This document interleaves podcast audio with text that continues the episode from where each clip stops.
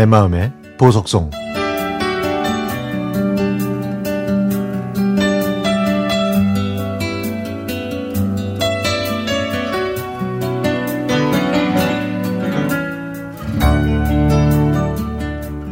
며칠 전 마트에서 우연히 미영 씨를 만났습니다. 4년 전 제가 한방병원에 입원했을 때 바로 제 옆에 있었던 환자였는데요. 침대에 붙은 이름표를 보니까 저보다 두 살이 어려서 미영 씨는 저를 언니라고 불렀습니다. 그때 저는 류머티즘 관절염을 앓고 있었는데요. 많이 아프면 아침에 일어나기도 싫었고 날씨가 굳으면 더 심해지곤 했습니다. 그 병 때문에 한방병원에 입원을 했던 거죠. 병실에는 모두 6명의 환자가 있었는데 모두들 가족처럼 친했습니다. 가족이나 친구들이 먹을 걸 들고 병문안 오면 저희 6명은 모두 나눠 먹었고요. 저희 가족이 병원에 올 때는 꼭 6인분 이상을 준비해 왔죠. 저녁이 되면 돈을 모아서 어묵탕과 떡볶이를 사 먹기도 했습니다.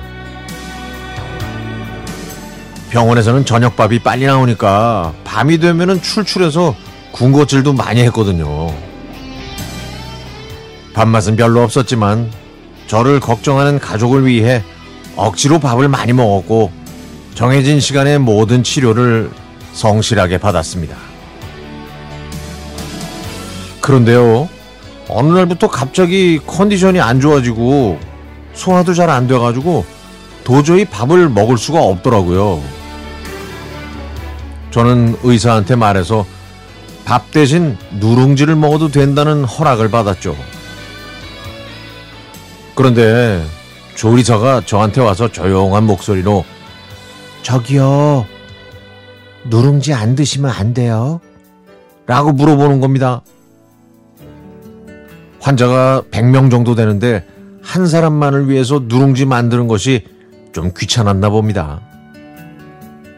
그래서 저는 웬만하면 밥을 먹으려고 했지만은 이 도저히 먹을 수가 없다고 말했더니 그 순간 조리사의 표정은 일그러졌습니다.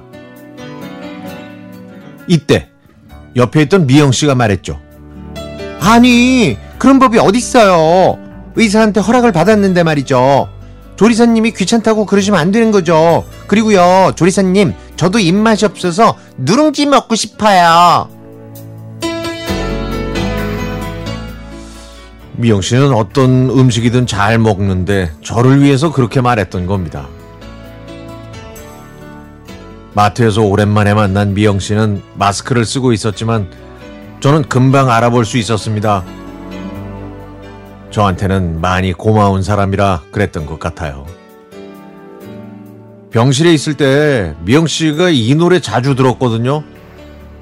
저도 좋아하는 곡이라 함께 들었죠. 내 마음의 보석성을 통해서 오랜만에 이 곡 다시 한번 듣고 싶습니다.